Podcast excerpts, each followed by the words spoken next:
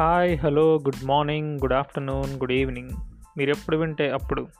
Business and investment పాడ్కాస్ట్కి స్వాగతం స్వాగతం మ్యూచువల్ ఫండ్ సిరీస్ పార్ట్ వన్లో మ్యూచువల్ ఫండ్ అంటే ఏంటి? మ్యూచువల్ ఫండ్ ఇండస్ట్రీ ఎలా వర్క్ అవుతుంది? డైరెక్ట్ షేర్ మార్కెట్లో ఇన్వెస్ట్ చేయడానికి అండ్ మ్యూచువల్ ఫండ్లో డైరెక్ట్గా ఇన్వెస్ట్ చేయడానికి తేడా ఏంటి? And any types of mutual funds ఉంటాయి? ఇవన్నీ తెలుసుకున్నారు కదా. So mutual fund part one విన్న వాళ్ళకి మ్యూచువల్ ఫండ్ అంటే ఏంటో బేసిక్ నాలెడ్జ్ వచ్చిందని అనుకుంటున్నాను. ఈరోజు ఈ మ్యూచువల్ ఫండ్ పార్ట్ టూ ఎపిసోడ్లో ఒక బెస్ట్ మ్యూచువల్ ఫండ్ని సెలెక్ట్ చేసుకోవడానికి ఏమేమి పారామీటర్స్ కన్సిడర్ చేయాలో చెప్తాను. ఎస్ఐపి మోడ్లో ఇన్వెస్ట్ చేస్తే బెటరా లేదా లంసమ్ మోడ్లో ఇన్వెస్ట్ చేస్తే బెటరా అనేది కూడా చెప్తాను. వీటితో పాటు మ్యూచువల్ ఫండ్లో ఉన్న లిమిటేషన్స్ ఏంటో కూడా తెలుసుకుందాం. ఫస్ట్ ఒక బెస్ట్ మ్యూచువల్ ఫండ్ని ఎలా చూస్ చేసుకోవాలో తెలుసుకుందాం. ఇందులో టోటల్గా ఎయిట్ పారామీటర్స్ ఉంటాయి. ఫస్ట్ టూ వచ్చేసి జనరల్ పారామీటర్స్ నెక్స్ట్ సిక్స్ వచ్చేసి టెక్నికల్ పారామీటర్స్. ఫస్ట్ పారామీటర్ వచ్చేసి గోల్. మ్యూచువల్ ఫండ్లో ఇన్వెస్ట్ చేయడానికి ముందు మీరు గోల్ని సెట్ చేసుకోవాలి. ఎందుకు ఇన్వెస్ట్ చేస్తున్నాం అండ్ ఎన్ ఎన్ని ఇయర్స్ ఇన్వెస్ట్ చేద్దాం అనుకుంటున్నామని. ఫర్ ఎగ్జాంపుల్ మీరు ఫైవ్ ఇయర్స్ తర్వాత టెన్ ల్యాక్స్ బడ్జెట్లో కార్ కొనుక్కోవాలని అనుకుంటున్నారు. ఇప్పుడు మీ గోల్ ప్రకారం ఫైవ్ ఇయర్స్ తర్వాత టెన్ ల్యాక్స్ కావాలి కాబట్టి ఎవ్రీ మంత్ కొంచెం మనీ సేవ్ చేసుకుని ఒక ట్వెల్వ్ పర్సెంట్ ఇంట్రెస్ట్ ఇచ్చే మ్యూచువల్ ఫండ్లో ఎస్ఐపి మోడ్లో ఇన్వెస్ట్ చేద్దాం అనుకుంటున్నారు.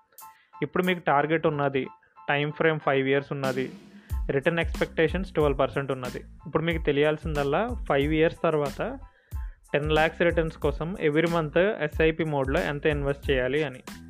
దీనికోసం మీరు ఎస్ఐపి క్యాలిక్యులేటర్ యూస్ చేసి చెక్ చేసుకోవచ్చు. ఈ ఎస్ఐపి క్యాలిక్యులేటర్ ఆన్లైన్లో మీకు ఫ్రీగా దొరుకుతుంది. నార్మల్ గూగుల్ సెర్చ్లో ఎస్ఐపి క్యాలిక్యులేటర్ అని కొడితే మీకు డిఫరెంట్ డిఫరెంట్ కంపెనీస్ ఆఫర్ చేసే ఎస్ఐపి క్యాలిక్యులేటర్స్ వస్తాయి. అందులో ఏదో ఒక క్యాలిక్యులేటర్ ఓపెన్ చేసుకుని మీరు ఇందాక తీసుకున్న ఎగ్జాంపుల్ ప్రకారం ఫైవ్ ఇయర్స్లో టెన్ ల్యాక్స్ రిటర్న్స్ కాబట్టి ఆ పారామీటర్స్ అన్నీ అందులో ఎంటర్ చేసుకుంటే మీకు ఎస్ఐపి రిటర్న్ వచ్చేసి twelve thousand five hundred rupees వస్తుంది. సో ఈ ఫైవ్ ఇయర్స్లో twelve thousand five hundred rupees SIP every month చేయటం వల్ల మీరు టోటల్గా seven lakhs fifty thousand invest చేస్తున్నారు. ఇందులో మీకు ఎస్ఐపి రిటర్న్స్ ట్వెల్వ్ పర్సెంట్ అని ముందర ఎక్స్పెక్ట్ చేశారు కాబట్టి ఆ ట్వెల్వ్ పర్సెంట్ రిటర్న్స్ ప్రకారం మీకు ఇంట్రెస్ట్ అమౌంట్ అనేది two lakhs sixty four thousand వస్తుంది. సో మీకు principal seven lakh fifty thousand two lakhs sixty four thousand interest ఈ రెండు కలుపుకుంటే టెన్ ల్యాక్స్ ఫోర్టీన్ థౌజండ్ వస్తుంది ఒక ఫైవ్ ఇయర్స్ పీరియడ్ తర్వాత. సో మ్యూచువల్ ఫండ్లు ఇన్వెస్ట్ చేసే ముందు గోల్ని ఇనీషియల్గా ఫిక్స్ చేసుకుంటే మీకు ఒక క్లారిటీ ఉంటుంది.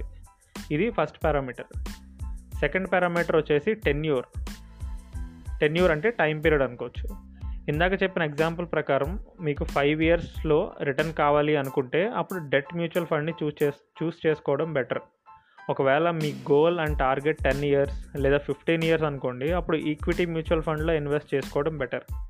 లాంగ్ డ్యూరేషన్ అయితే ఈక్విటీ మ్యూచువల్ ఫండ్లో ఎందుకు ఇన్వెస్ట్ చేయాలి? అండ్ షార్ట్ డ్యూరేషన్కి డెట్ మ్యూచువల్ ఫండ్లో ఎందుకు ఇన్వెస్ట్ చేయాలి? అని ఆల్రెడీ మ్యూచువల్ ఫండ్ పార్ట్ వన్లో ఎక్స్ప్లెయిన్ చేశాను. మళ్ళీ ఒకసారి ఇక్కడ షార్ట్గా ఎక్స్ప్లెయిన్ చేస్తాను. ఈక్విటీ మ్యూచువల్ ఫండ్ అనేది కంప్లీట్గా stock market based mutual fund. Stock మార్కెట్లో ఫ్లక్చుయేషన్స్ అనగా వాల్టాలిటీ అనేది చాలా ఎక్కువ ఉంటుంది.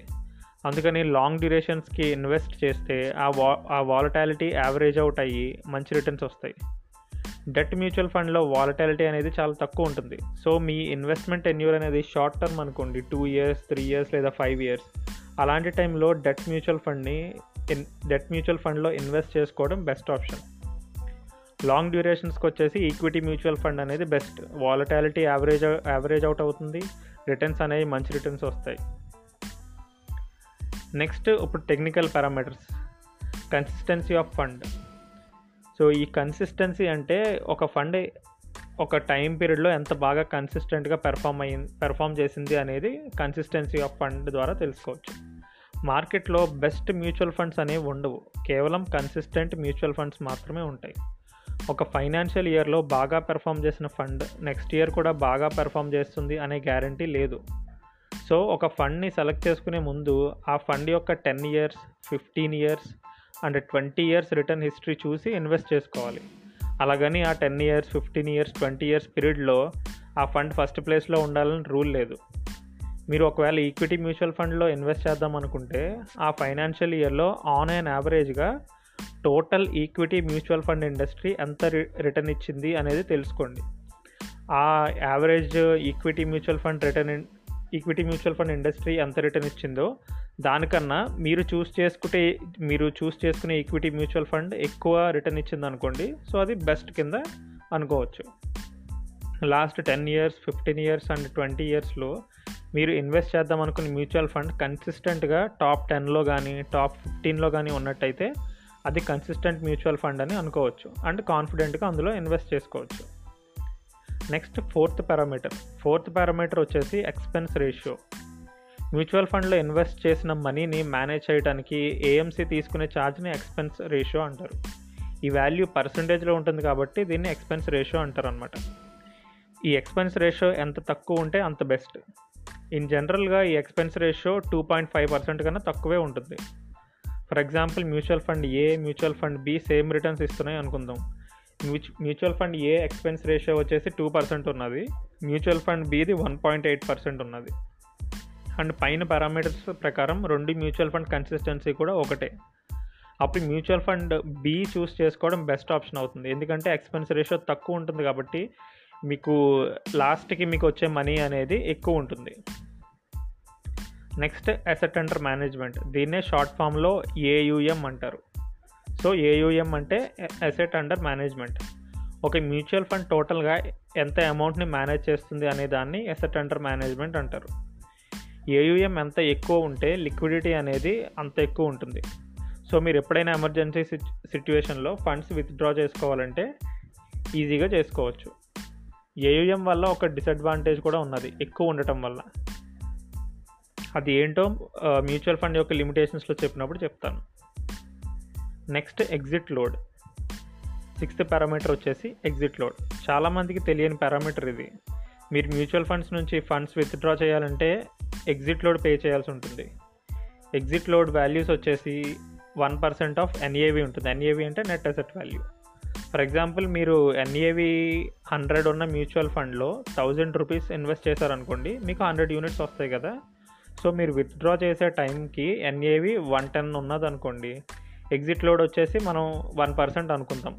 సో వన్ పర్సెంట్ అంటే one hundred and ten into number of units hundred into one percent అంటే one by hundred. So total one hundred and ten rupees వస్తుంది. So one percent exit load one ten rupees pay చేయాల్సి వస్తుంది అనమాట యాక్చువల్గా మీకు రావాల్సిందంత one hundred and ten into hundred units eleven thousand rupees రావాలి.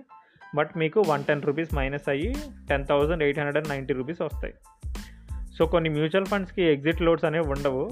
So అవి చూసుకుని దాన్ని బట్టి ఫండ్ని చూస్ చేసుకోవడం best option. Next seventh technical parameter standard deviation. Standard deviation అనే పారామీటర్ ద్వారా ఒక మ్యూచువల్ ఫండ్లో వాలటాలిటీ ఎంత ఉందో తెలుసుకోవచ్చు. స్టాండర్డ్ డీవియేషన్ అనేది మ్యూచువల్ ఫండ్లో వాలటాలిటీని డిఫైన్ చేస్తుంది. స్టాండర్డ్ డీవియేషన్ ఎక్కువ ఉంటే ఆ మ్యూచువల్ ఫండ్ వాలటాలిటీ ఎక్కువ ఉన్నట్టు.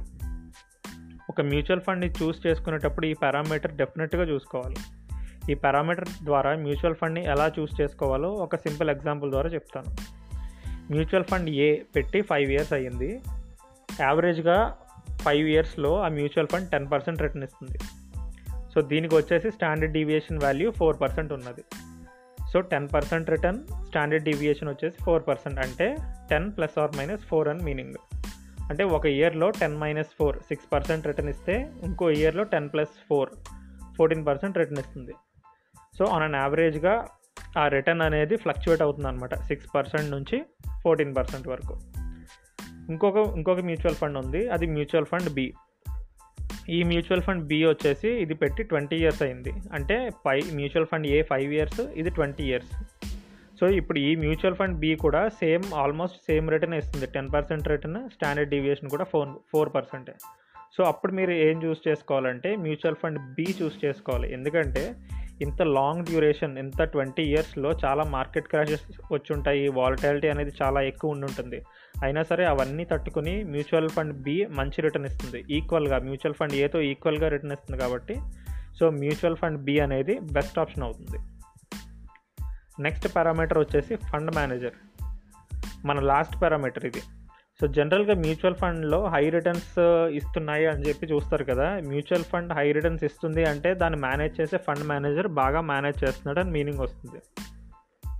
సో మీరు మ్యూచువల్ ఫండ్లో ఇన్వెస్ట్ చేసే ముందు ఫండ్ మేనేజర్ ఎవరు? ఆ ఫండ్ మేనేజర్ ఈ ఫండ్తో పాటు ఇంకా ఏ ఏ మ్యూచువల్ ఫండ్స్ మేనేజ్ చేస్తున్నాడు అనేది చెక్ చేసుకోవడం బెటర్.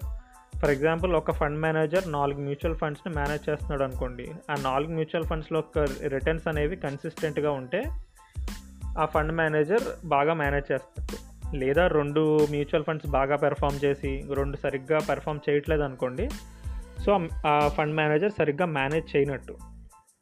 సో ఆ హిస్టరీ అనేది చూ చూసుకోవాలన్నమాట. ఆ ఫండ్ మేనేజర్ ఇదివరకు ఏం ఏ ఏ మ్యూచువల్ ఫండ్స్ మేనేజ్ చేశాడు ఇప్పుడే మేనేజ్ చేస్తున్నాడు అనేది.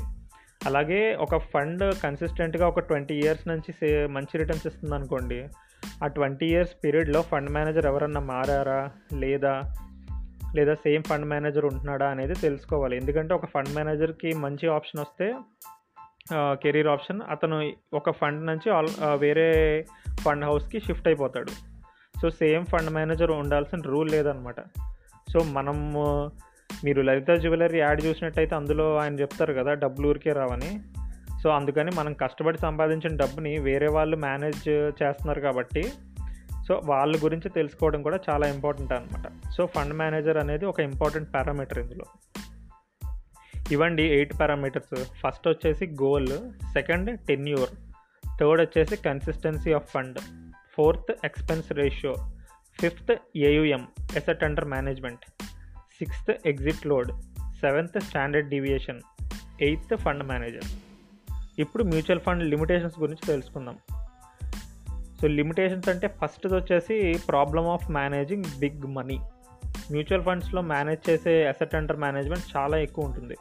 ఆన్ అండ్ యావరేజ్గా eight thousand plus crores manage manage చేస్తారు మ్యూచువల్ ఫండ్స్.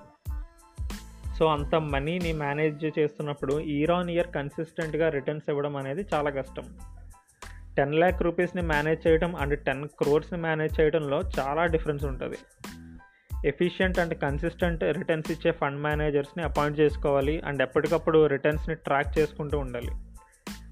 సో ఇన్ జనరల్గా టూ థౌజండ్ నుంచి ఫైవ్ థౌజండ్ క్రోర్స్ ఏవిఎం ఉంటే అది కొంచెం మేనేజ్ చేసుకోవడం బెటర్ అంతకన్నా ఎక్కువ ఉంటే మేనేజ్ చేసుకోవడం కొంచెం డిఫికల్ట్ ఉంటుంది. రిటర్న్స్ అనేవి కూడా కొంచెం డిఫికల్ట్ అనమాట అదొక లిమిటేషన్ సెకండ్ లిమిటేషన్ వచ్చి inflow of funds during peak market times peak market times అంటే ఫర్ ఎగ్జాంపుల్ రీసెంట్గా తీసుకున్నట్టయితే కోవిడ్ కోవిడ్ టైంలో మార్కెట్స్ అనేవి బాగా క్రాష్ అయినాయి. సో క్రాష్ అయిన తర్వాత ఆ ట్వంటీ ఫోర్త్ మార్చ్ నుంచి మళ్ళీ స్లోగా రైజ్ అవ్వడం స్టార్ట్ అయింది. స్టాక్ మార్కెట్స్ సో జనాలు నెమ్మదిగా మళ్ళీ స్టాక్ మార్కెట్స్లో ఇన్వెస్ట్ చేయడం స్టార్ట్ చేశారు మ్యూచువల్ ఫండ్స్లో ఇన్వెస్ట్ చేయడం స్టార్ట్ చేశారు. కొన్ని రోజులు అయిన తర్వాత మార్కెట్ స్టడీ అయింది. సెప్టెంబర్ అక్టోబర్ నవంబర్ వచ్చేసరికి మార్కెట్ స్లోగా మళ్ళీ ట్రాక్లోకి వచ్చింది. సో ట్రాక్లోకి వచ్చిన తర్వాత ఏంటంటే చాలామంది ఓకే ఇదే కరెక్ట్ టైము మనం మా మార్కెట్లో మ్యూచువల్ ఫండ్స్లో ఇన్వెస్ట్ చేద్దామని చెప్పి మళ్ళీ స్టార్ట్ చేయడం స్టార్ట్ చేశారనమాట మ్యూచువల్ ఫండ్స్లో నెమ్మదిగా ఇన్వెస్ట్ చేయడం. ఇంకొకటి ఏంటంటే ఇప్పుడు ఆల్రెడీ ఇది డిసెంబర్ కాబట్టి మళ్ళీ నెక్స్ట్ మార్చ్ కల్లా చాలామంది వాళ్ళ ఐటీ రిటర్న్స్ అందులో చూపించుకోవడానికని కొంతమంది ఈఎల్ఎస్ఎస్ ఫండ్స్ అది కూడా మ్యూచువల్ ఫండ్ టైపే అందులో కూడా ఇన్వెస్ట్ చేయడం స్టార్ట్ చేశారు. సో ఏంటంటే ఆల్రెడీ మీకు మార్చ్ ఏప్రిల్ మేలో తక్కువ కాస్ట్లో ఉన్నాయి చాలా వరకు షేర్స్. సో అలాంటి టైంలో ఇన్వెస్ట్ చేశారనుకోండి ఇప్పుడు ప్రాఫిట్స్ అనేవి బాగా వస్తాయి. బట్ ఆల్రెడీ మార్కెట్ ఫుల్ ఫ్లోలో ఉంది ఇప్పుడు హైలో ఉన్నది. ప్రీవియస్గా మార్కెట్ ఫిబ్రవరిలో పడ్డం స్టార్ట్ అయింది కదా దాని ముందర ఎంత అయితే మార్క్ ఉన్నదో దానికన్నా ఇప్పుడు దాటేసింది ఇప్పుడు రికార్డ్ రికార్డ్ హైలో ఉన్నదన్నమాట. సో ఈ టైంలో మ్యూచువల్ ఫండ్లో ఇన్వెస్ట్ చేసే వాళ్ళు కూడా చాలామంది ఉంటారు. సో వాళ్ళు ఏం చేస్తారు? ఫర్ ఎగ్జాంపుల్ ఒక టెన్ థౌసండ్ ఇన్వెస్ట్ చేశారు అనుకుందాం. ఆ టెన్ థౌసండ్ ఇన్వెస్ట్ చేసిన తర్వాత ఫండ్ మేనేజర్ దగ్గరికి టెన్ థౌసండ్ వస్తుంది. సో ఆయన ఏం చేస్తాడు? ఆ టెన్ థౌసండ్ని ఆ మ్యూచువల్ ఫండ్స్లో ఇన్వెస్ట్ చేయాలి. ఇప్పుడు మార్కెట్స్ ఆల్రెడీ అప్లో ఉన్నాయి కదా నేను ఇప్పుడు ఇన్వెస్ట్ ఇన్వెస్ట్ చేయను. మళ్ళీ జనవరిలో కానీ ఫిబ్రవరిలో కానీ కొంచెం మార్కెట్ కరెక్షన్ వస్తే అప్పుడు ఇన్వెస్ట్ చేస్తాను అని ఫండ్ ఫండ్ మేనేజర్ అనుకోవడానికి కుదరదు. ఎందుకంటే సెబీ రూల్ ప్రకారం ఒక ఫండ్ ఒక ఫండ్లో టెన్ టు ఫిఫ్టీన్ పర్సెంట్ మాత్రమే క్యాష్ రూపంలో ఉంచుకోవచ్చు. మిగిలిందంతా ఎంత వస్తే అంత మార్కెట్స్లో ఇన్వెస్ట్ చేయాల్సిందే. అది డెట్ అయితే డెట్ మార్కెట్స్ లేదా ఈక్విటీ మార్కెట్స్ అయితే ఈక్విటీ మార్కెట్స్. సో ఇలాంటి పీక్ మార్కెట్ టైమ్స్లో జనాలు ఇన్వెస్ట్ చేస్తున్నప్పుడు కూడా ఒక ఫండ్ మేనేజర్ అనేవాడు డెసిషన్ తీసుకుని అవి ఆపేసి పక్కన క్యాష్ రూపంలో పెట్టుకోలేడు. గ్యారంటీ మార్కెట్లోనే ఇన్వెస్ట్ చేయాలి. అదే ఇండివిజువల్ ఇన్వెస్టర్ అనుకోండి మీలాంటి వాళ్ళు నాలాంటి వాళ్ళు ఇండివిజువల్గా షేర్ మార్కెట్లో ఇన్వెస్ట్ చేస్తున్నాం అనుకోండి మనం ఇన్వెస్ట్ చేయాల్సిన రూల్ లేదు. ఆ డెసిషన్ మంది. మనం ఆ మనీని పక్కన పెట్టుకుని సరే జనవరిలో కానీ ఫిబ్రవరిలో కానీ మార్కెట్ కరెక్ట్ అవుతుంది. అప్పుడు మళ్ళీ షేర్స్ అనేవి కొంచెం పడతాయి లో వాల్యుయేషన్స్లో దొరుకుతుంది. ఆ టైంలో నేను ఇన్వెస్ట్ చేస్తాను అని చెప్పి ఆ క్యాష్ అనేది పక్కన పెట్టుకోవచ్చు. బట్ ఫండ్ మేనేజర్కి అలాంటి రైట్ లేదు. Only ten to fifteen percent fund మాత్రమే క్యాష్ పొజిషన్లో ఉంచుకుని మిగిలిందంతా మ్యూచువల్ ఫండ్స్లో ఇన్వెస్ట్ చేయాలి. సో ఇలా మార్కెట్ పీక్ టైంలో ఫండ్స్ జ జనాలు ఇన్వెస్ట్ చేస్తారు కదా జనాలు ఇన్వెస్ట్ చేస్తున్నప్పుడు వస్తున్న ఫండ్ని సైడ్ పెట్టుకోలేడు. ఆ మార్కెట్ ఆల్రెడీ హై హయ్యర్ వాల్యుయేషన్స్లో ఉన్నా సరే ఆ షేర్స్ కొనాల్సి ఉంటుందన్నమాట. సో అది ఒక పెద్ద డిసడ్వాంటేజ్. సో ఈ రెండు డిసడ్వాంటేజెస్ అండి. నెక్స్ట్ వచ్చేసి ఎలా ఇన్వెస్ట్ చేయాలి? అంటే డైరెక్ట్ లంసమ్ ఇన్వెస్ట్ చేసేలా లేదా ఎస్ఐపి మోడ్లో ఇన్వెస్ట్ చేయాలా అని చెప్పి. సో ఫస్ట్ వచ్చేసి ఎస్ఐపి మోడ్ అండి. ఎస్ఐపి మోడ్ అనేది యూజువల్గా మీకు రెగ్యులర్గా మీరు శాలరీడ్ పర్సన్స్ అయినా సరే లేదా మీకు రెగ్యులర్ ఎవ్రీ మంత్ మీకు ఇన్కమ్ వస్తుంది అనుకుంటే అందులో మీరు కొంచెం సేవ్ చేసుకుని ఇన్వెస్ట్ చేద్దాం అనుకుంటే అప్పుడు ఎస్ఐపి మోడ్లో ఇన్వెస్ట్ చేసుకోవడం బెటర్ సో మీరు ఆల్రెడీ పై చెప్పిన పారామీటర్స్ ప్రకారం మీరు ఒక కంక్లూ కంక్లూజన్కి వచ్చేస్తారు కదా. ఏదో ఒక ఇందులో ఒక టైప్ ఆఫ్ మ్యూచువల్ ఫండ్లో ఇన్వెస్ట్ చేయడానికి. ఆ మ్యూచువల్ ఫండ్లో ఎస్ఐపి మోడ్ లంసమ్ మోడ్ అని టూ టైప్స్ ఉంటాయి. సో మీరు ఎవ్రీ మంత్ మనీ యాడ్ చేద్దాం అనుకుంటే ఎస్ఐపి మోడ్ సెలెక్ట్ చేసుకుని మీరు ఎంత అయితే అంత ఎవ్రీ మంత్ ఫోర్ థౌసండ్ అయితే ఫోర్ థౌసండ్ ఫైవ్ థౌసండ్ అయితే ఫైవ్ థౌసండ్ సిక్స్ థౌసండ్ అయితే సిక్స్ థౌసండ్ అలా యాడ్ చేసుకుంటే వెళ్ళొచ్చు. లేదు నేను ఇలా ఎవ్రీ మంత్ కాదు నాకు ఆల్రెడీ లంసమ్ ఉన్నది. నా దగ్గర ఒక వన్ ల్యాక్ టూ ల్యాక్స్ ఉంది. నేను ఆ one lakh two lakh invest చేసేసి నేను మళ్ళీ ఫైవ్ ఇయర్స్ తర్వాత సిక్స్ ఇయర్స్ తర్వాత తీసుకుంటాను అంటే అది లంసమ్ టైప్ ఆఫ్ ఇన్వెస్ట్మెంట్ అనమాట అలా ఒకేసారి ఇన్వెస్ట్ చేసేసి పెట్టుకోవచ్చు. ఎఫ్డీలానే సేమ్ ఎఫ్డీలో కూడా అలాగే చేస్తారు కదా ఫిఫ్టీ థౌసండ్ లేదా one lakh two lakhs invest చేసేసి ఒక టైం ఫ్రేమ్ పెట్టుకుని ఆ టైం ఫ్రేమ్కి వదిలేస్తారు. సేమ్ అలాగే. ఇందులో కూడా ఆ లంసమ్ ఇన్వెస్ట్మెంట్ చేసుకోవచ్చు. అది టూ టైప్స్ ఆఫ్ ఇన్వెస్ట్మెంట్స్ అండి. సో ఇదండి ఈరోజు మ్యూచువల్ ఫండ్ ఎపిసోడ్. నేను రీసెంట్గా మన ఇన్స్టాగ్రామ్ పేజ్లో ట్యాక్స్ సేవింగ్ ఎఫ్డీస్ గురించి ఒక పోస్ట్ పెట్టాను. అంటే మన ఇండియన్ బ్యాంక్స్ ఏ మంచి బ్యాంక్స్ ఉన్నాయి ఎంత ఇంట్రెస్ట్ రేట్స్ ఇస్తున్నాయి public sector banks private banks వాటి గురించి డీటెయిల్స్ ఇచ్చాను అనమాట ఏ బ్యాంక్ ఎంతెంత ఇంట్రెస్ట్ రేట్స్ ఇస్తున్నాయి ఎఫ్డీస్ మీద అని చెప్పి.